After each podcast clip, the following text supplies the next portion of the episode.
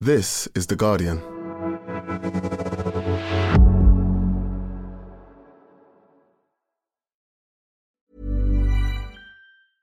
Finding your perfect home was hard, but thanks to Burrow, furnishing it has never been easier. Burrow's easy to assemble modular sofas and sectionals are made from premium, durable materials, including stain and scratch resistant fabrics. So they're not just comfortable and stylish, they're built to last. Plus, every single Burrow order ships free right to your door.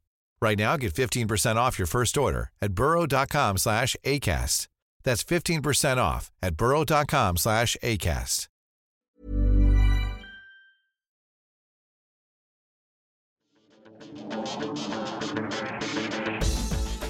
Hello and welcome to the Guardian Football Weekly. This was meant to be and will be an EFL special. We looked at the three Premier League fixtures and thought we'll be able to get through that pretty quickly. 21 goals later, and we will stick to our promise but answer the big questions. What on earth happened to Everton? Suddenly the greatest counter attacking team in Europe. Abdoulaye Doucouré, an elite finisher. Dwight McNeil turning into Geoff Hurst. Blimey. A massive win for Forest over must be surely relegated Southampton. And then Leicester wilting under the bright lights in the afternoon of West London. And then to the EFL, we knew about Burnley and Sheffield United, but below them are Millwall, 3 1 up, and a playoff place assured until a disastrous second half against Blackburn, which means against Wilson's wishes, Sunderland creep in. We'll celebrate the achievements of Mowbray, Robins, Carrick, and Edwards. In League One, some overdue praise for Plymouth. Uh, there's congratulations for Northampton after last year's heartbreak in League Two, and a goodbye to Rochdale, plus all the big stories in between, your questions, and that's today's Guardian Football Weekly.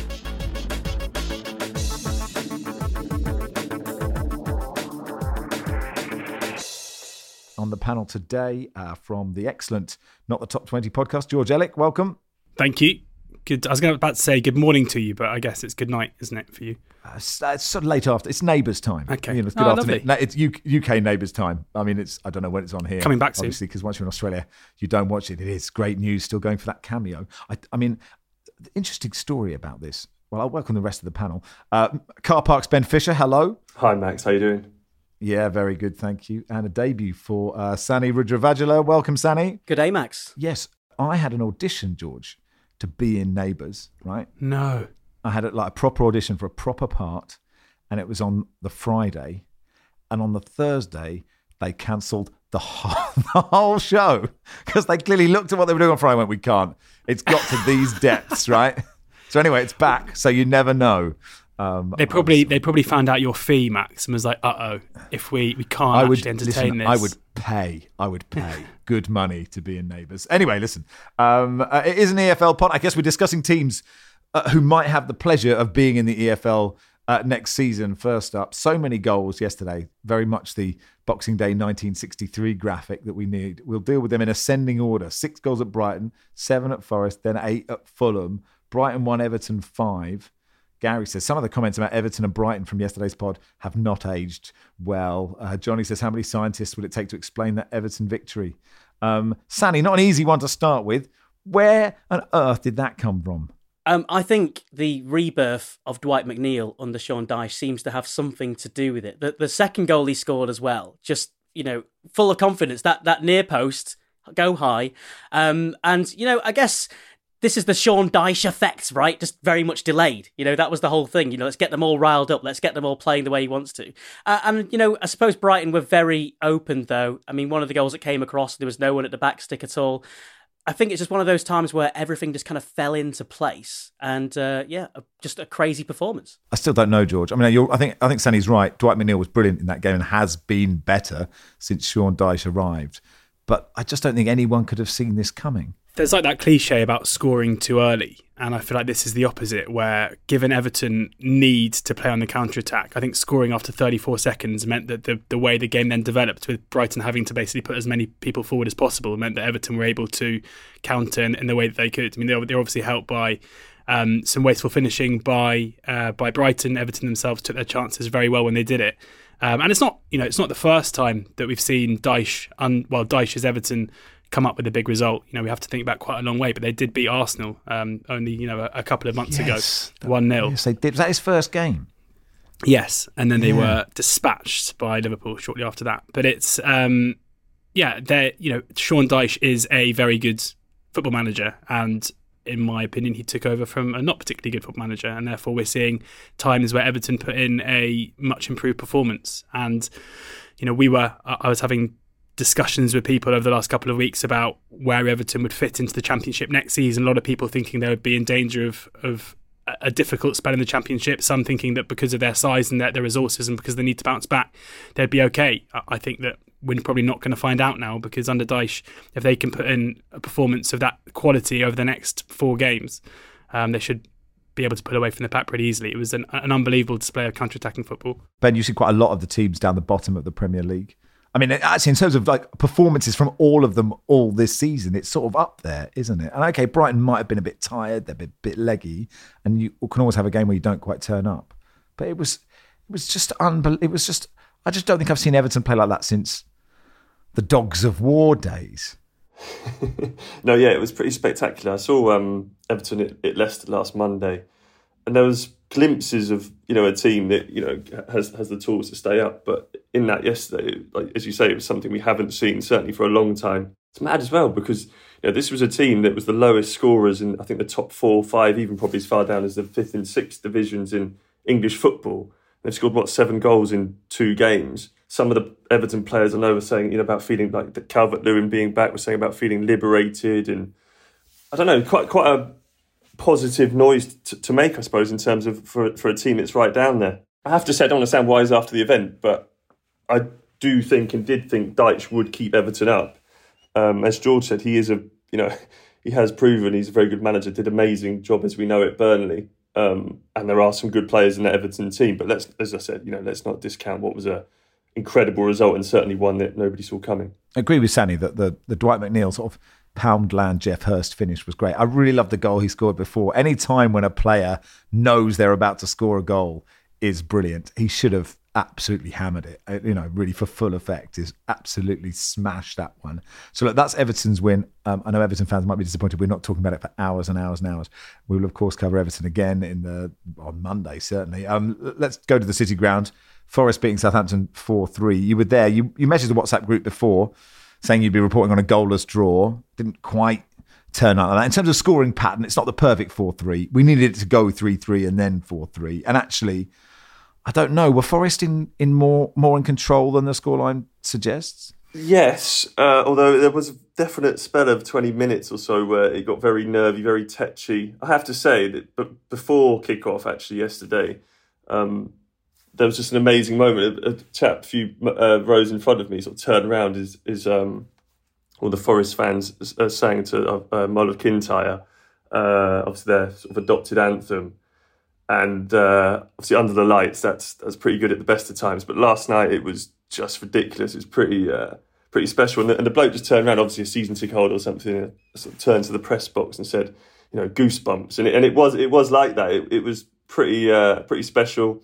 Uh, Steve Cooper definitely seems to think that the, the, fans more than play their part in getting them over the line. I think he said, you know, when when we need them, they drag us over the line, and they needed to do that because it did get a bit hairy for them.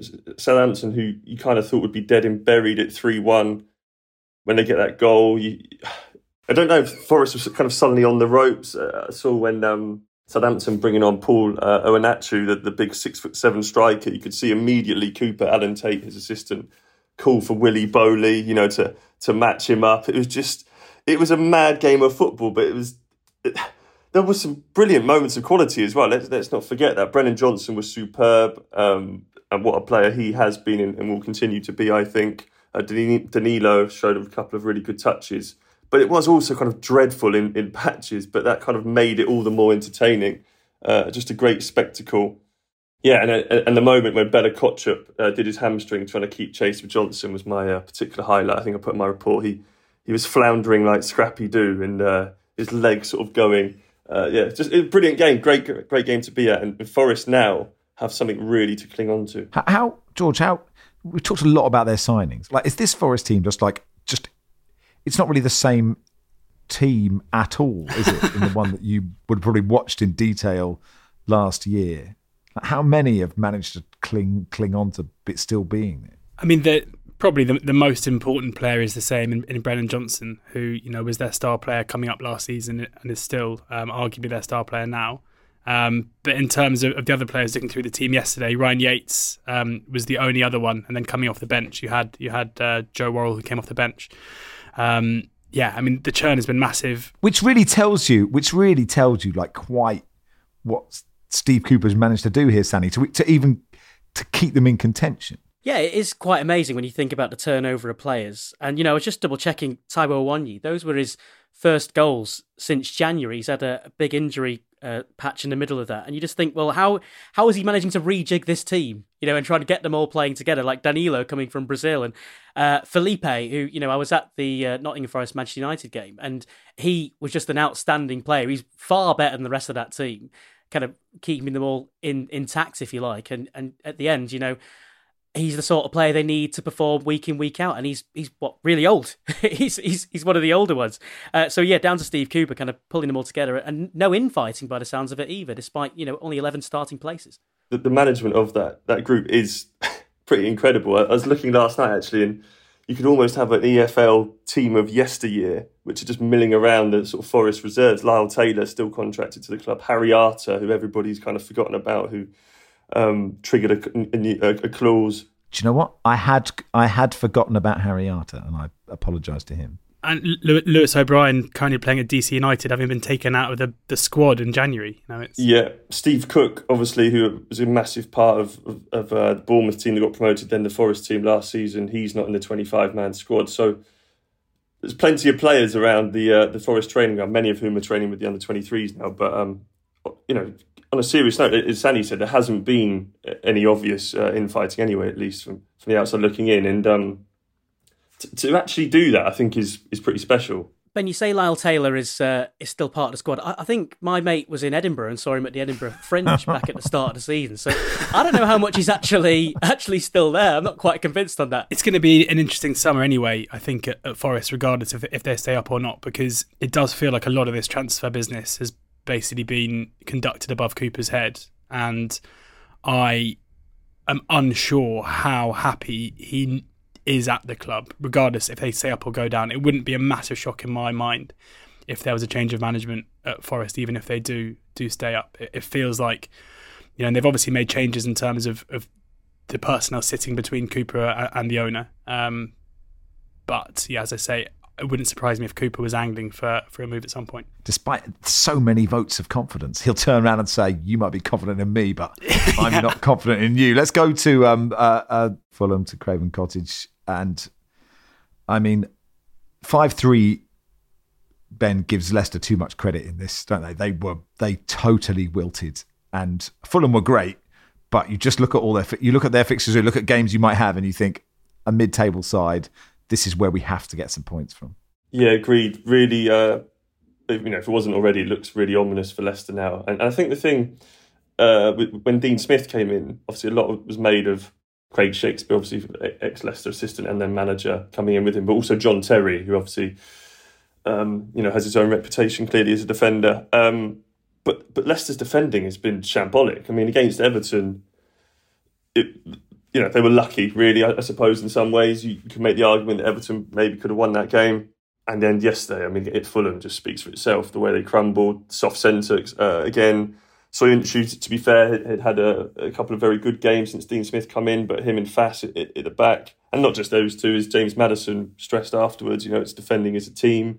Maddison's post-match interview always speaks very honestly, looked pretty broken uh, to me. Uh, and I think the team spoke to somebody the other week uh, quite quite close to Leicester, and they were just saying they think there's probably a little touch of complacency there, and hence how they've got into the situation with you know we'll be all right, we'll be okay, we'll win this one. And as you say, Max, you're looking at the Fulham game, thinking maybe this is you know one where we need to or should be picking up points or targeting points, and to to lose in the manner they did at this stage of the season, and then to make things worse, obviously with Forest winning.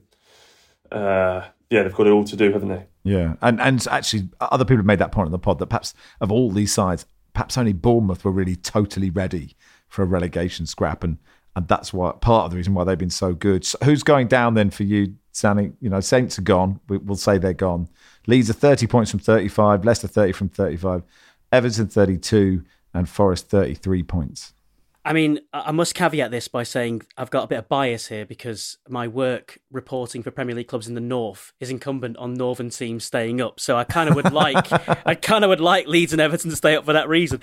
Uh, but I think you know, before Allardyce came in, uh, I, I would have thought Leeds would go down. But you know, because Javi Gracia, I was at his press conference, uh, and like two, three weeks ago, and uh, right near the end, there was a, a, freelance journalist just came out with like, "Have you lost the dressing room?" And it didn't, you know, if, if that was Allardyce, he would have just gone off on one.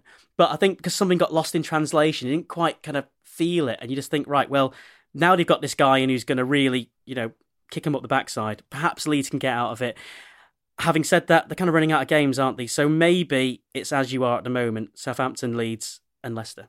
Any advances on that, chaps? No, I, mean, I, I do think there's a, a small glimmer of hope for both Leicester and Leeds, not in terms of their own formal performances, but just that when you look at the fixtures of both Forest and uh, and Everton coming up, you know, Forest next two games I know that a trip to Stamford Bridge isn't what it used to be, but um, Chelsea and Arsenal their next two, it's, it's, pretty conceivable they won't pick up anything from those two games. Everton hosting Man City next up, so you know if Leeds or Leicester can just find a win from somewhere before that final game, uh, it's still you know, that two point gap um, probably won't grow um, unless they uh, if they do lose their games. All right, that'll do for part one. Uh, we'll start with the championship in part two. Hey, I'm Ryan Reynolds. Recently, I asked Mint Mobile's legal team if big wireless companies are allowed to raise prices due to inflation. They said yes. And then when I asked if raising prices technically violates those onerous two year contracts, they said, What the f are you talking about, you insane Hollywood ass?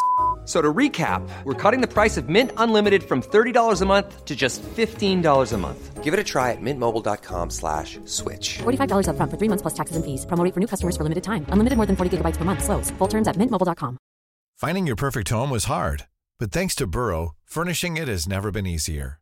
Burrow's easy-to-assemble modular sofas and sectionals are made from premium, durable materials, including stain and scratch-resistant fabrics. So they're not just comfortable and stylish, they're built to last. Plus, every single Burrow order ships free right to your door. Right now, get 15% off your first order at burrow.com slash ACAST. That's 15% off at burrow.com slash ACAST.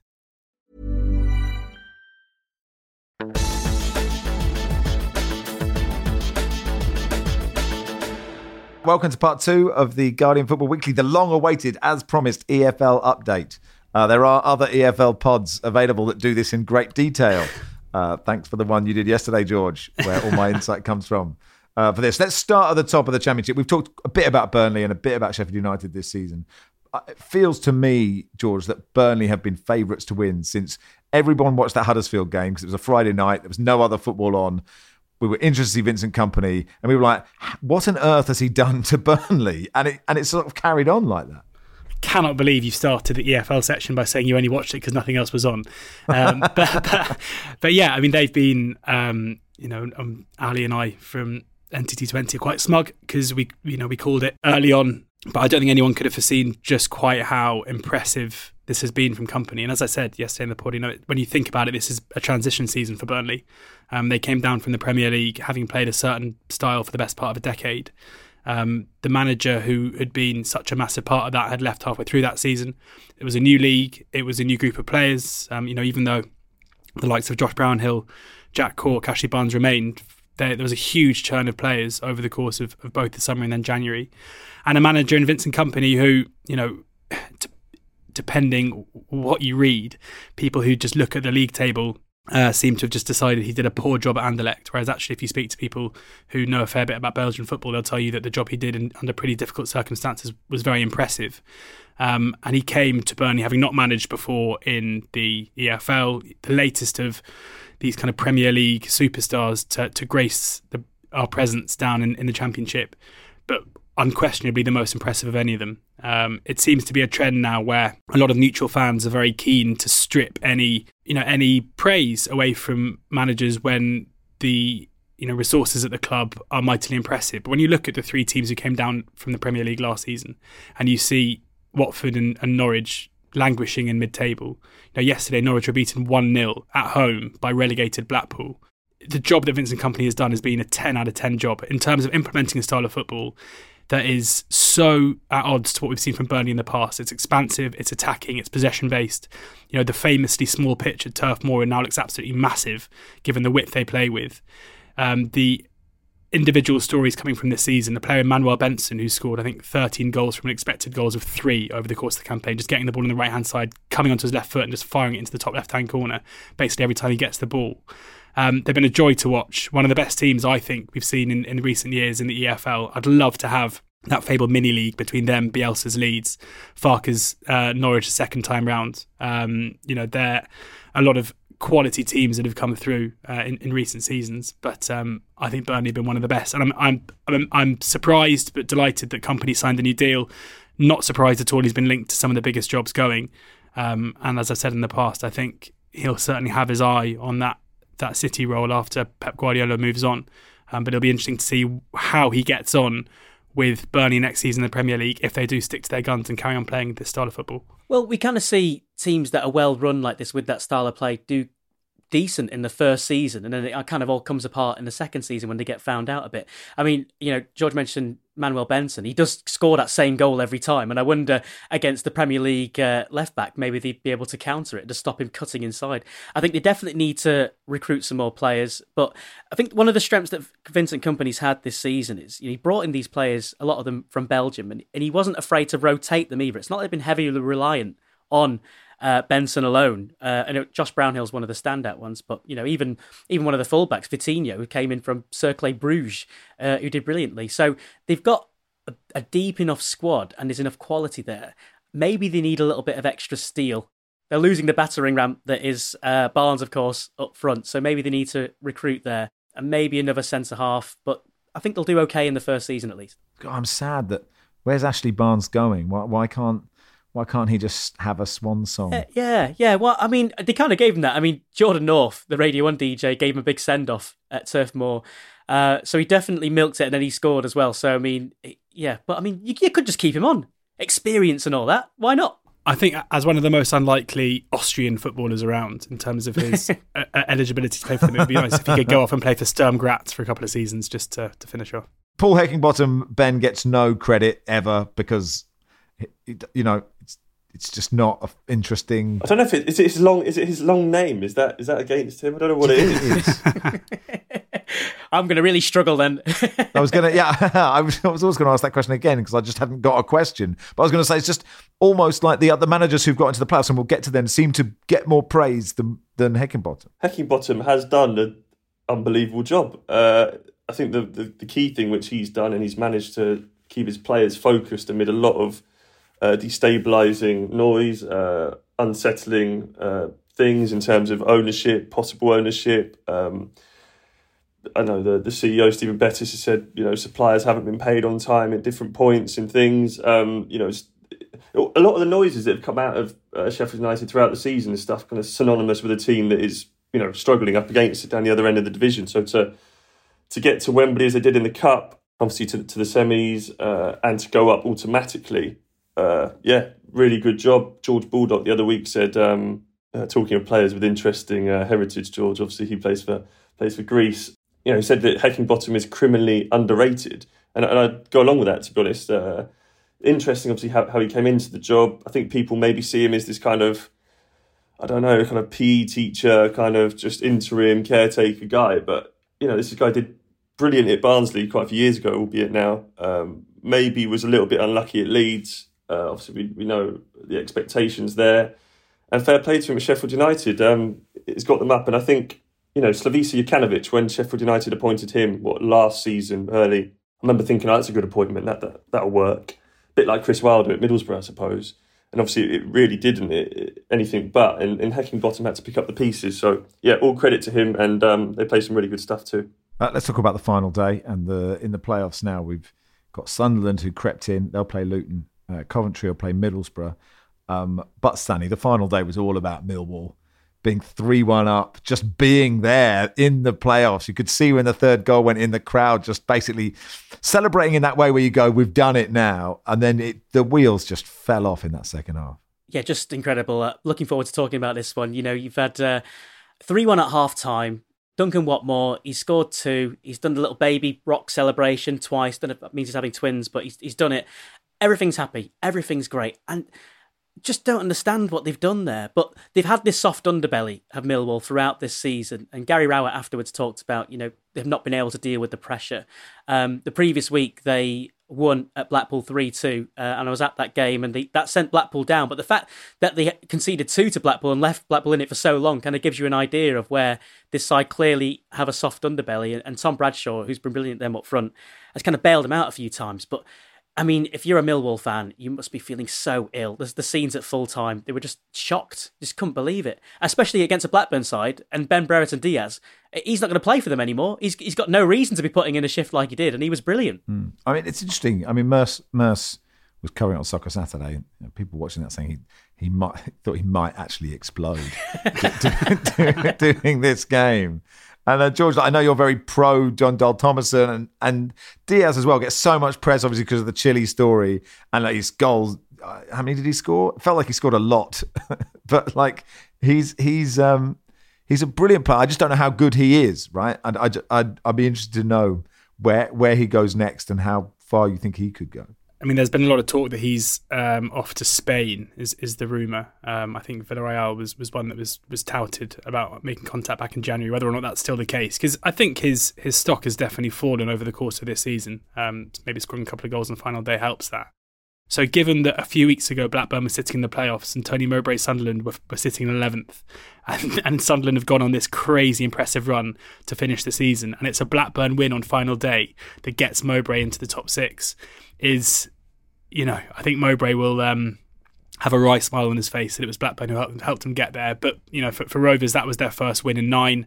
Um, it's been a, a really torrid end to the season in terms of results. I personally don't think the performances have been as bad as the results, but then at the same time, they were the big data outlier for the first six months of the season, where any kind of data point you looked at, whether it was XG ratio, shots, whatever you wanted to look at, had them as a, a mid table team at best, but they were sitting in third. So there was always going to be a bit of a regression um, and just incredibly frustrating for them that they've ended up missing out by the, by the barest of margins. But watching that second half, I felt bad for Millwall fans where Blackburn were playing as if they had no idea that Sunderland were 3 0 up and that they kind of still believed that, that they could win. And, you know, Brereton Diaz's reaction to the fourth goal was as if he thought he was taking Rovers to the playoffs when, you know, it was all it was all done.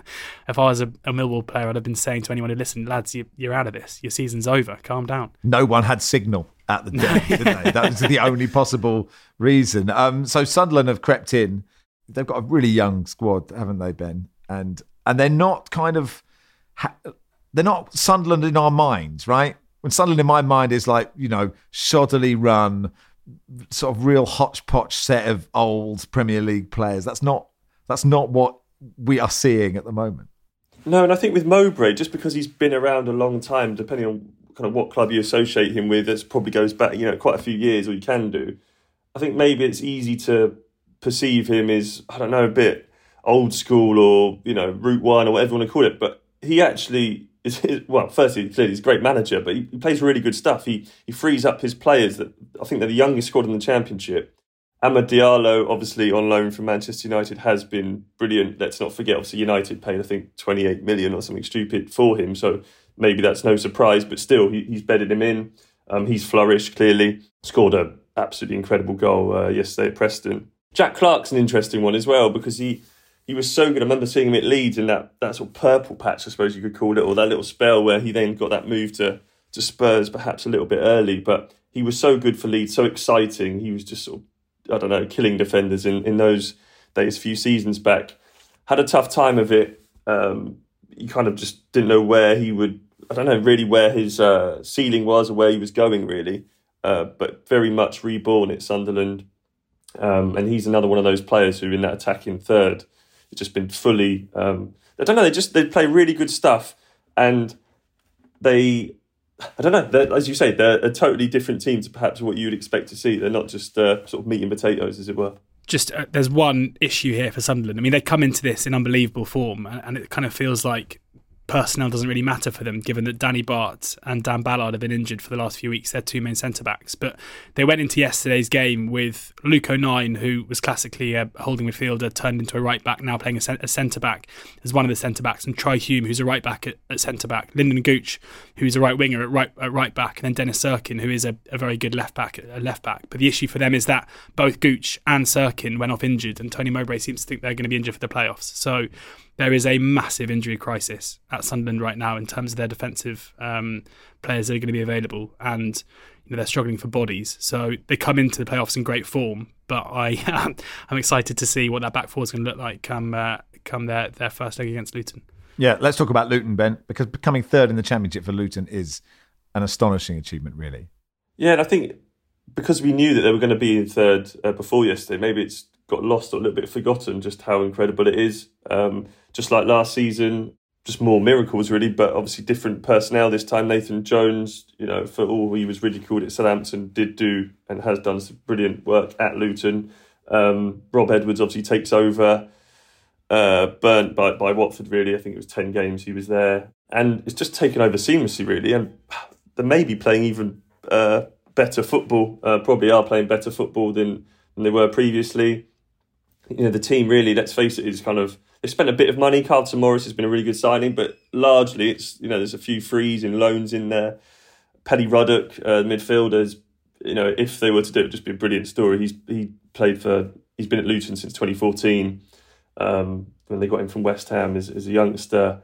He's played in the Conference League Two, League One, Championship, and it's not like he's you know he's a he's not just a bit part player. He's He's a big part of that team. He's the Ian Ashbee of he's the Ian Ashbee of Luton. Well, your words, not mine, Max. But yeah, he, um, it, it, it's a great story. And um, Kenilworth Road, the stadium, you know, it's sort of creaking and folding down, and depending on I don't know which kind of fan you are, I suppose whether whether you're sort of uh, you know you want the corporate experience or the old school terrace. Um, maybe it's it's uh, one you love or you don't, but um, that would be in the Premier League because their new stadium is not for a couple of seasons yet. Um, that's a couple of seasons away, so it's all there. It's just a it's a great story. I do think, um, and we'll obviously touch on Coventry in a minute, but I do think both the northeast teams um, will be tough opposition, and I think it'd be interesting how it plays out. Ben, I'm absolutely sick to death of that meme on Twitter of the stand that's built into the terrace, and everyone going, "Oh, imagine this club in the Premier League at Kenilworth Road."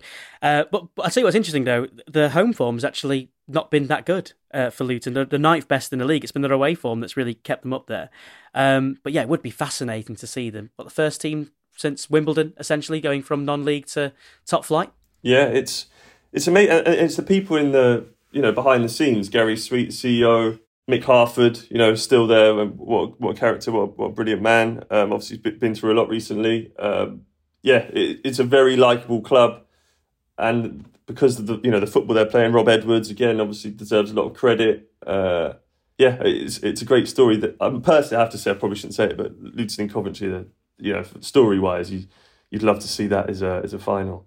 Mark says, why hasn't Mark Robins been asked to turn the country around yet? Look what he's done with Coventry in five years. So, look, you've got Coventry, Middlesbrough, George. Talk us through it. I think that Mark Robins is unbelievably harshly treated in terms of the general way that managers are spoken about in the EFL. Like, he was on the shortlist for manager of the season uh, at the EFL Awards, and the amount of anger that seems to spike in a lot of EFL fans. I mean, Rob Edwards was left off it. I think given that Rob Edwards was unfairly sacked early in the campaign, it's hard to kind of make a case for him not having not been there for the whole season. But when you look at what Robins has done, what do you mean, like people booing at the dinner? Well, no, I mean, luckily at the dinner it was very, um, you know, I wouldn't boo Mark Robins in person. Personally, he's quite a scary bloke, um, but but he, Mark Robins took over Coventry. He managed them in League Two, and often I think when you see managers who oversee like a transformative um, trajectory at a club, Nathan Jones at Luton being one example, it becomes quite obvious that they're a very well-run club with a good infrastructure, and you know the manager is one part of of a, of a bigger machine. At Coventry, Robins came into a, you know, a burning house, basically. Like massive off field issues under the previous owner, Sisu. They had to ground share with Birmingham. At the beginning of this season, they couldn't play any games at home because of the rugby sevens at the Commonwealth Games, and it meant they had a massive um, fixture congestion pile up to deal with. They've been bought by a local businessman, Doug King, uh, this season. Hopefully, that will mean that off the pitch, things are better. But for Robin to take Coventry from League Two to the playoff semi finals in this short amount of time, given what he walked into, I honestly think it's one of the most incredible one club jobs we've seen in this country ever. Like, it is remarkable what he's done. And you have to give that responsibility to him in terms of the, the revolutionary aspect of it. Maybe it's because, you know, he's not the most affable to the media or whatever, but people just don't seem willing to credit him with, with what he deserves in terms of, of what he's done. Um, I really hope, and, and, I agree with Ben, in terms of a story, if Coventry were able to get back in the Premier League, it would crown what has been an, an unbelievable job by Robins. And I think he is deserving of a chance at the Premier League. And because he's unfashionable, I can't really see any Premier League club ever hiring him. So this is the only way he's going to get there. Michael Carrick, on the other hand, Sanny, is quite fashionable, isn't he? And, and um, and he has done a wonderful job because you never know how good somebody is going to be, even though they were a great footballer. And he's done such a wonderful job at Middlesbrough. Yeah, and what he's also done is revive the idea that. Remember that time when managers would get hired and they say, "Oh, he played under Sir Alex Ferguson. He's got all that experience." And Mark Robins was one of those back in the day, um, and Carrick's maybe the last of those. But you know, he's come into Middlesbrough and his first full time role, and he's just done a remarkable turnaround. And I think that's kind of encapsulated by Chuba Akpom, who's the league's top goal, goal scorer. And Carrick's work with him, you know, I spoke to him at the, the EFL Awards, and he said some specifics of what Carrick's been getting him to focus on as far as his finishing goes and his movement goes, um, and kind of changing his position as well. And it's those little details that have helped revolutionise Akpom's game because there was a time, you know, at the start of the season, uh, he didn't even have a, a, a shirt number. He was going to get completely binned off, uh, and now he's got what nearly thirty goals uh, for Middlesbrough, um, and that's kind of the biggest sign of what Carrick's been able to do there. Uh, and overall, you know, they've just been a, a, really entertaining side to watch. I mean, you know, like all the teams in the championship, they're all fallible, uh, and you do get those strange results every now and then. Uh, but yeah, credit to him; he's done a brilliant, brilliant job. Friend of the pod, Tom Greatrex um, says, uh, West Brom's massive gamble didn't come in. Are they the next club heading into into crisis, Ben? Well, all the noises are pretty ominous. Um, the, the club auditors, I think, they said there's a material uncertainty about West Brom's future, which you know does paint quite a bleak picture. So this is the last season of parachute payments, so I think there was quite the need, really, uh, ideally, to, to to get up this time. Obviously, it's not happened in fairness to Corberán certainly and West Brom, uh, you know, to even be in with a shout as they were uh, going into the final day is pretty incredible. I think when he took over, they were 23rd, second bottom in the division. He's done a brilliant job. Is a really good coach. I worry a little bit because the the, the statements from West Brom uh, talk about being reliant on player trading and basically that that being a significant uh, thing to, uh, to, be able to well, continue as a going concern. I, I, just don't really know where the, the player sales are coming from. Looking at the West Brom team, um, I mean, they sold Pereira for, for big money previously. And over the years, you know, they've had the odd, odd player. And there's some good championship players there, don't get me wrong, but I'm not seeing a sort of £10 million player. It doesn't look good. Um, Corberán signed a new contract, West Brom, not so long ago. So you, you think he's had some kind of assurances, but equally, you know, contracts don't really mean anything. Uh, his reputation won't be dented as a result of the sort of shambles at West Brom. So, yeah, I, would worry about them just because I think if you are reliant on player trading, player sales, I'm just just as a sort of starting point, I'm struggling to see where where they're coming from. Yeah, I totally agree. And I exchanged a couple of messages yesterday with Ali Jones um, from Action for Albion, who I know you had on the show a few weeks ago. And um, you know, he really pressed the idea that things are, are getting pretty perilous here. Like, I think anyone who cares about English football and, you know, wanting to safeguard clubs, this is, you know, yesterday and, and West Brom, you know, having it confirmed to them that they won't be getting the Premier League next year and having seemingly taken out a massive gamble by this loan um, from MSD, which, if they don't get promoted next season, suddenly they're going to get a knock on their door and ask for, the, money back. And I don't see where that money's going to come from. As Ben says, there aren't really any assets that they can sell. They spent a lot of money on signing Daryl Dike, who's having massive injury issues. And again, as a saleable asset, that is shrinking pretty quickly. You know, this is getting pretty critical now next season, where if, if, if West Brom don't manage to get up, there's going to be a, a big existential issue at West Brom, and they look to me at the moment, unless something changes, to be the next club that we're going to be talking about in crisis terms. And actually, in terms of crisis clubs, you look at the teams that have gone down. Wigan have 11 academy graduates in their squad for the last game of the season. Play, some of their players have not received wages for the fifth time this season. Reading had their points deduction, Sanny for financial mismanagement. You know, they are two really disappointing stories to come out of the championship. Yeah, it's an absolute mess, isn't it? Let's let's not paint it any other way. You know, I just don't understand how these clubs can be run in such a way or be allowed to get into this state. You know, we know the the riches, as George mentions, you know, of getting into the Premier League are there, but it can't be at the cost of the actual football club. You know, me as a Bury fan, I know full well what that feels like, and you know, Reading fans are going through that, Wigan fans too, Blackpool relegated too, and, and they know themselves what what it's like, you know, under difficult ownership, and that, that's putting it mildly. Um, I do worry for both Reading and Wigan. Uh, I really, really hope they can get that sorted. Uh, you know, and especially for Wigan Athletic, another Northwest club, another Greater Manchester club, really, you know, in a perilous position. We do need to just briefly mention Neil Warnock, Ben, in terms of the job he did to keep Huddersfield up. I, I heard him. I think he was on Five Live, just basically being so happy and just saying, "Well, I'll do eight weeks, and then ah, that's enough for me, and then I'll, you know, I'll get the call again." And he's just, you know, he's impossible not to like when you're talking to him. He is, and as I say, don't even begin to apologise for saying we do need to cover that off happily, Max. He's, uh, I have to say, uh, just a brilliant character. Obviously, uh, he's retired a hundred times, isn't he? He's, I think he said after yesterday, you know, I've already said to the lads, make sure I don't come in next February. Um, you, you, genuinely wouldn't rule it out, um, such as his appetite. Um, has done an unbelievable job at Huddersfield. And I think Huddersfield had to swallow a bit their pride, really, in terms of obviously they had Corberán, um, you know, they had the head coach model. Uh, Mark Fotheringham didn't work. Obviously, Schofield didn't work before that. You know, Neil Warnock is, is anything but that breed, but um, you know, needs must, and uh, he's galvanised the whole place. They love him, and, and his obviously sidekick Rod, Ronnie Jepson, who he's just yeah, sort of perennially with.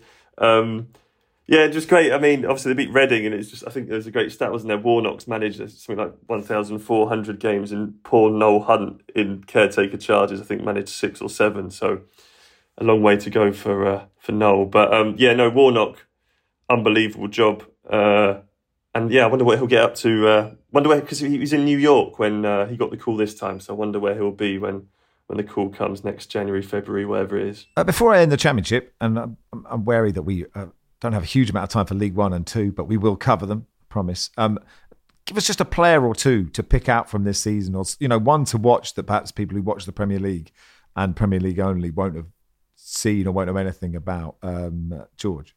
So two players I've kind of written down. One one to watch, and one one of the players of the season. Jordan Beyer is a centre back at Burnley who was on loan from Borussia Mönchengladbach, and he is, I think, probably the best centre back in the league up there. I mean, Anel Ahmedhodzic is another one. And he's gone back to Mönchengladbach, and I'd be amazed if there aren't Premier League clubs in for him. I'm sure Burnley will want him back. A really good ball playing centre back who's just brilliant defensively too. You know, Burnley are one of those sides where when um, you know you get praised a lot for the good attacking stuff, but it doesn't really work unless you're solid defensively, and they have been that. And I think Beyer has been the key reason for that. And then Blackburn have a central midfielder called Adam Wharton, and I can basically guarantee you right now that he'll play for England um, and will be a massive superstar. He has an absolutely disgusting amount of natural talent. He's a total baller in the middle of the park. Um, his ball playing ability is something to behold. I have no idea why he was taken out of the side for three or four months by Jon Dahl Tomasson um, in the middle of the season when he was still fit. He's come back into the team and he just looks a complete cut above. I think he'll probably have another season at Blackburn next season, but he's you know, if you're looking for the next Jude Bellingham uh, or someone like that, then he's the one. Sanny? Well, it's funny. Funny you should mention uh, Adam Wharton. Though he scored against Millwall and, and ran over to the crowd and pointed to his shirt, A. dot Wharton, because he's got a couple of brothers as well. So definitely doesn't want to get confused for those. Uh, I've got to go with. It, it sounds like hyperbole, and it is for me to say that Viktor Gyökeres is almost like the Championship Erling Haaland. Some of the goals he scored this season, his direct running, his his pace and his power. He's he's just been brilliant. He's got 22 overall, 10 assists as well, 40 goals in two seasons at Coventry City. Um, you know, he's only 24 as well. And I think if Coventry don't go up, you know, he's he's served his time at Cov. I think there'll be a, a few clubs sniffing around him because we talk about, you know, how difficult it is to get a number nine. he is the man who can do pretty much everything. Could be a ten or a nine. Ben, Yeah, I mean, I'd go for Alex Scott at uh, Bristol City. 19 years old, midfielder, number eight. Uh, can play well, play across midfield, but he's just a brilliant player. Um, played, I think, over 100 senior games now at 19. And apart from Bellingham, who you know is a bit freakish, really, in terms of how he's come through in his rise. Uh, you know, that's pretty extraordinary numbers. Made his debut uh, for Guernsey. He's from Guernsey uh, at 16, the men's team. Was training with them, training with the men's team at 15. Came on trial to Bristol City. Uh, got fast track through to the first team, and yeah, now basically every Premier League club is uh, fancies a piece of him. Yeah, I think he. Well, Nigel Pearson said he'll play for England, and uh, I think uh, we could well see that. He's yeah, superb. he could play alongside the player that George mentioned, whose name has escaped me already. Adam Wharton. That's why I pointed his name. those two minutes. That'll do for part two. We'll do leagues one and two in part three. Everybody in your crew identifies as either Big Mac Burger, McNuggets, or McCrispy Sandwich. But you're the filet fish Sandwich all day. That crispy fish, that savory tartar sauce, that melty cheese, that pillowy bun. Yeah, you get it. Every time. And if you love the filet of fish, right now you can catch two of the classics you love for just $6. Limited time only. Price and participation may vary. Cannot be combined with any other offer. Single item at regular price. Ba-da-ba-ba-ba. Spin your passion into a business with Shopify and break sales records with the world's best converting checkout. Let's hear that one more time. The world's best converting checkout. Shopify's legendary checkout makes it easier for customers to shop on your website, across social media, and everywhere in between. Now that's music to your ears. Any way you spin it, you can be a smash hit with Shopify. Start your dollar a month trial today at shopify.com slash records.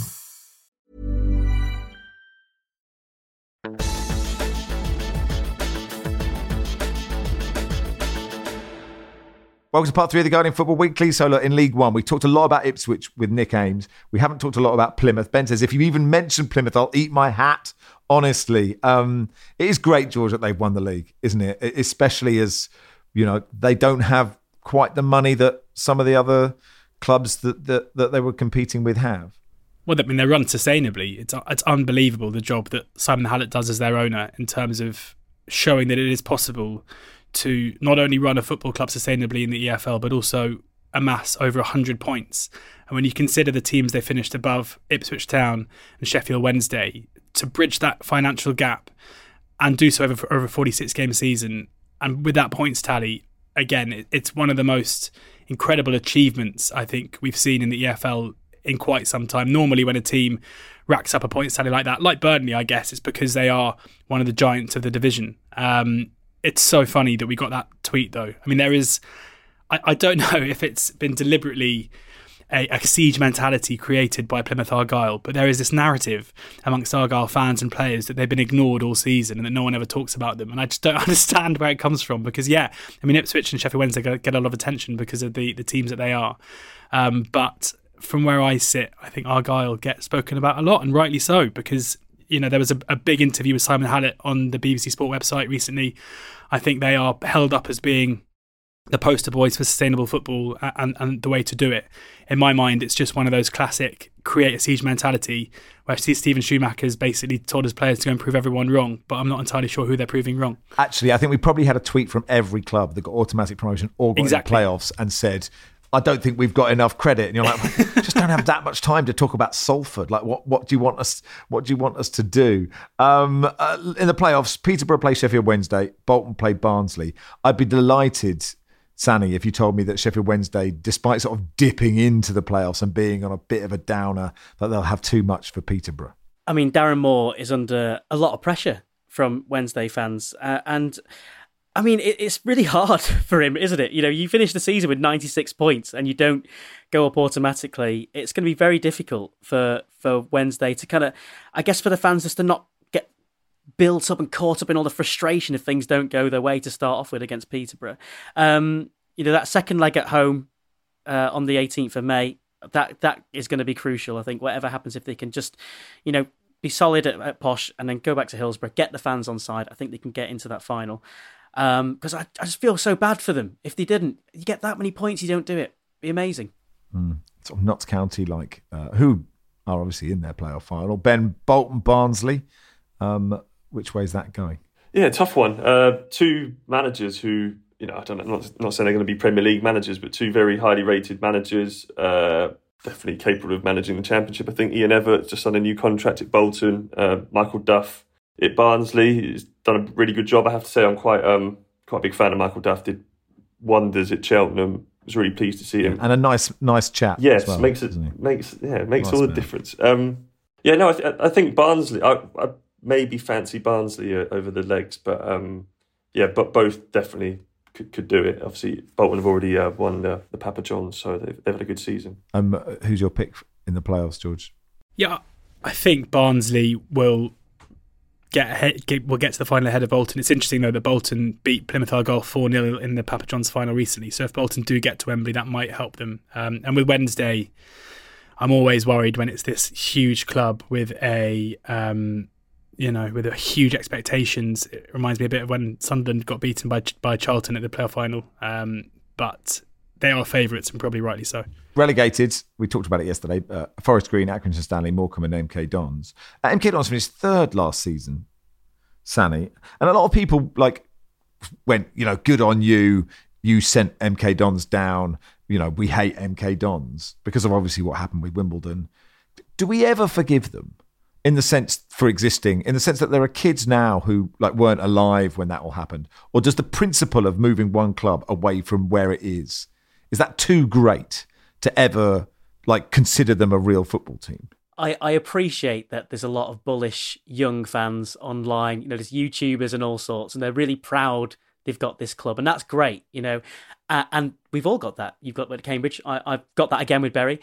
Um, but you can't, you cannot, I'm sorry, I'm really sorry, but you cannot allow that to just pass. I know passage of time and all the rest of it, and Wimbledon are, back in the EFL well and truly, but no, I'm sorry. Uh, if we if we uh, if we allow that to happen, we forget our history. We can only repeat it. Oh, fair enough. Um, Accrington Stanley. coming for me now. no, no. I mean, I'm just really interested. I, I think I, I just think I went to. I did a radio show from from Stadium MK a while ago, and you know, just saw lots of people going and it felt like a football club. I completely understand. You know, I absolutely understand. You are right, and you know, I was I was there for that first game uh, at uh, at the new stadium, and it was it was lovely. It was great. You know, all those kids there, and it's brilliant. They've got a club, and I'm so happy that the people of Milton Keynes have that. The manner of it, I don't think you can ever look past it though. And actually, even asking the question, Wimbledon fans will hammer me, and and you know, I I agree with you. I just thought it was quite an interesting part of this. Ben Accrington, Stanley, and Morecambe probably punching above their weight. Um, and they and John Coleman and Derek Adams, they've just got you know people have been so great for that club, especially John Coleman. The way he spoke after Cambridge beat them, like the the humility and the magnanimity that, of that guy, just thought you just sort of want him to be at Accrington forever, which is quite possible, right? Yeah, well, yeah, he's getting close to that point. I think he, um, yeah, he's brilliant. He's a bit like Warnock, who we were talking about earlier. I suppose he, he's one of those big characters, and I don't think it's any disgrace that they've gone down. Is George alluded to with Plymouth? You know, Accrington have run very, very well, properly you know, lots could take a leaf out of their book. Um, yeah, got a lot of time for for uh, John Coleman and, and, Andy Holt and the way they very transparent, the way they do things. Um, you know, they've had a couple of seasons almost knocking on the playoffs at different points. Uh, I don't think this is any great uh, catastrophe for them. I'm not saying it's going to be easy for them to get back to this level because because it won't be. Um, but yeah, I, I think the end of the road, it, they've probably outstayed their welcome in terms of you know nobody expected them probably to be in League One for, for so long. Morecambe, on the other hand, George have, have got problems, haven't they? Yeah, they do. Um, you know, there are issues in terms of of the current owners um, with you know late payments already this season, and there is a, a new prospective owner, um, and you know I think whenever there is a prospective owner in the um, you know in the, in the EFL you want to tread carefully and treat them with you know skepticism to start with because you wonder why you know what the motivation is. Um, Sarbjit Johal is a 20 year old businessman. I'm just thinking of 20, 20 year old businessman is a funny thing, isn't it? It's, it's like someone in The Apprentice. But that seems to be the issue here. You know, he seemingly did put in a cash injection to the club at some point. You know, we'll have to wait and see what happens. But I, I really hope that um, the kind of concern within the media and those who are football finance specialists um, is either heeded or doesn't, or, or you know is misplaced because um, after their first relegation in their history, it would be devastating to see things get worse for for Morecambe, who've been an incredible club over the last few years. Interestingly, the for the teams going down from League One is how badly the teams who went down last year did in League Two this year. None of them threatened uh, the playoffs, let alone automatic promotion. Orient won League Two, Stevenage second, Northampton third. All of their fans got in touch, Ben, to say you haven't talked enough about Orient, Stevenage, or Northampton. In many ways, like Northampton was the only one in jeopardy going into the last day, and it, I, because of what happened last year when Bristol Rovers scored seven, which meant that Northampton didn't go up. I think for neutrals, it's it's nice that they have. Yeah, I was there that day, and it was still be pretty tricky to top the uh, the madness of that one, even taking in four three at City Ground last night. Um, yeah, and I don't know if you caught John Brady, the Northampton uh, manager, uh, talking I think to Sky after the game, uh, very tearful, a touch tearful, um, when he was asked to sort of put it all into perspective. Talked about his goalkeeper coach uh, losing his wife earlier in the season. I thought he just spoke very well about the you know the things we often forget about and overlook. You know, it's very these are all human beings. Um, and uh, it's quite you know it takes its toll. There's you know late nights, early mornings, all the rest of it. In, in John Brady, I think you know the way, the manner that they lost out last season, that would have been a tough couple of months in Northampton, but they, they've gone again. Yeah, and to get over the line automatics, I'm sure they're very grateful. And yeah, I mean, Steve Evans has done a great job at Stevenage. I think we spoke before. You know, to they were heading down last season, he saved them, and now he, he's got them up in his first full season there. Great job. Richie Wellens's done very well. Leyton Orient. Um, yeah, you can you know make make good cases for all three. And just a just a word uh, talking about Sean Dyche earlier. His son Matt, Max uh, has gone up with Northampton. He's a defender for for Northampton. So very happy Dyche household, no doubt, for the last couple of days. Does he look just like Sean Dyche? There's definitely. Does he wear? Tell me he wears long sleeves and gloves in the winter. there's, there's definitely a whiff of uh, Sean Dyche in him. I think an air of Dyche. Um, Salford, Stockport, Bradford, Carlisle in the playoffs. Part of me would like to see Mark Hughes do well, George, probably because I've just sort of impresses me that someone has gone down so far down the divisions rather than just going, you know, I just don't need football anymore. I've got so much money. But how do you see the playoffs panning out? It kind of feels to me like Mark Hughes is playing football manager, where he's at a part in his career where he's like, yeah, I'm going to go down, take on a, a massive club in League Two, and try and lead them back to glory. Um, and this is the first opportunity to get a promotion. Um, they got a draw um, against Leyton Orient on final day to force their way into the playoffs, which um, is, is, a decent achievement, I guess. They had some some hopes of breaking into the top three uh, before a midweek uh, defeat against Crewe scuppered those. Um, Stockport versus Salford is interesting, you know, two um, Greater Manchester sides with fairly rich benefactors um, who I think you know have, have massive ambitions, and, and, if either of them are successful, will be a force in, in League One next season. Um, Stockport surprisingly failing to beat Hartlepool to put the pressure even on Northampton, uh, missing a late penalty in, in that game. But I do think Stockport are, are the rightful favourites to go up. They've been brilliant this season uh, after a slow start. Carlisle, uh, the other team who make up the the four, um, who come into the playoffs in some pretty muddling form, but it shouldn't be forgotten where they were when Paul Simpson took over last season, you know, their, their very EFL status was, was under threat, um, kept them safe easily, uh, and now has them in the playoffs, which in itself is a, an amazing achievement.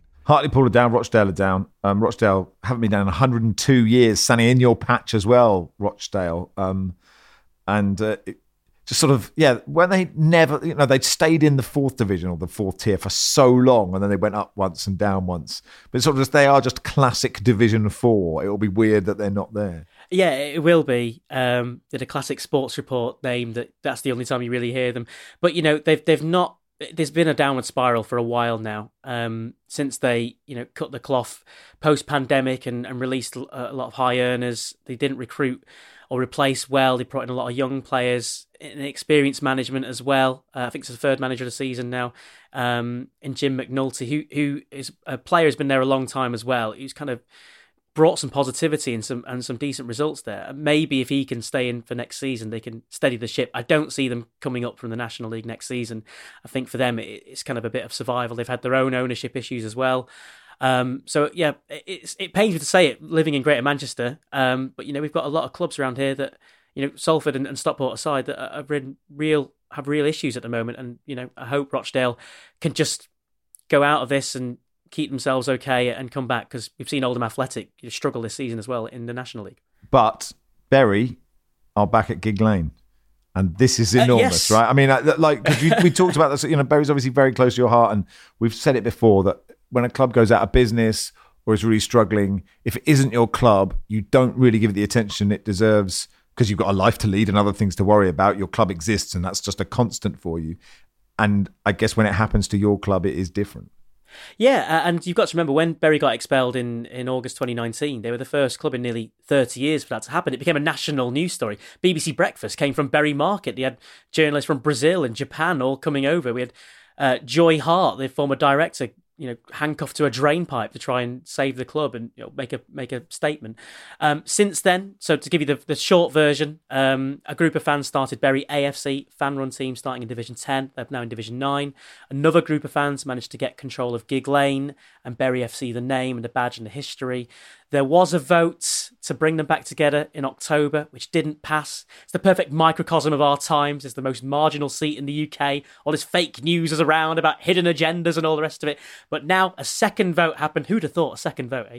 Um, and now it's brought them back together. And next season, there will be a Bury FC team playing at Gigg Lane. It'll be in Division 9 all the fans are together and really interesting on the on the statements that's come out from both clubs they've said that you know what actually the first no vote was kind of quite good in a way it kind of it flushed out all that uh, anger and actually made everyone realize actually if we don't come together we won't have a club anymore we will never get back to where we were where we were for 125 years we've got to come together uh, and it felt like such a, a weight of relief it's been hanging over me for the last five years four or four five years uh, and I feel just unburdened from it now. Really looking forward to it. Delighted, delighted to hear it. Um, arguably less importantly, but many listeners might say more importantly. Kim says, "What car does Ben Fisher drive, and does it have parking sensors?" Uh, no parking sensors and a mini. Ah, you're quite a big man, aren't you? It's sort of like sort of, sort of Mr. Bean esque. You sort of get. Is Mr. Bean big? Is Mr. Bean big? I've probably got the same mannerisms as Mr. Bean. I don't know about aesthetically. Yeah, there's a bean. There is a beanness. I mean it in a like. I mean it in an affectionate way. You can say gangly, Max. That's fine. gangly. Yeah, yeah. There's a gangliness. That's a nice way to finish, isn't it? Yeah. Well, sorry. I apologise, Ben. Would you want an official apology? Are you okay? No, You no, seem to be absolutely not. smiling. No, no, no, Fine, good. Um, parking sensors, by the way, because the Subaru, which I haven't mentioned uh, recently, uh, it even has a camera. And that is honestly, you don't look out the front; you just stare at the camera, reverse around town. It's marvelous. Um, apparently, we have to go. That'll do for today. Uh, thanks so much, Sanny. Great debut. Pleasure, pleasure. Uh, cheers, George. Cheers, Max. Thanks, Ben. Thank you very much. Uh, Football Weekly is produced by Joel Grove. Our executive producer is Max Sanderson. We'll be back uh, with uh, Real Madrid, Manchester City in the Champions League tomorrow.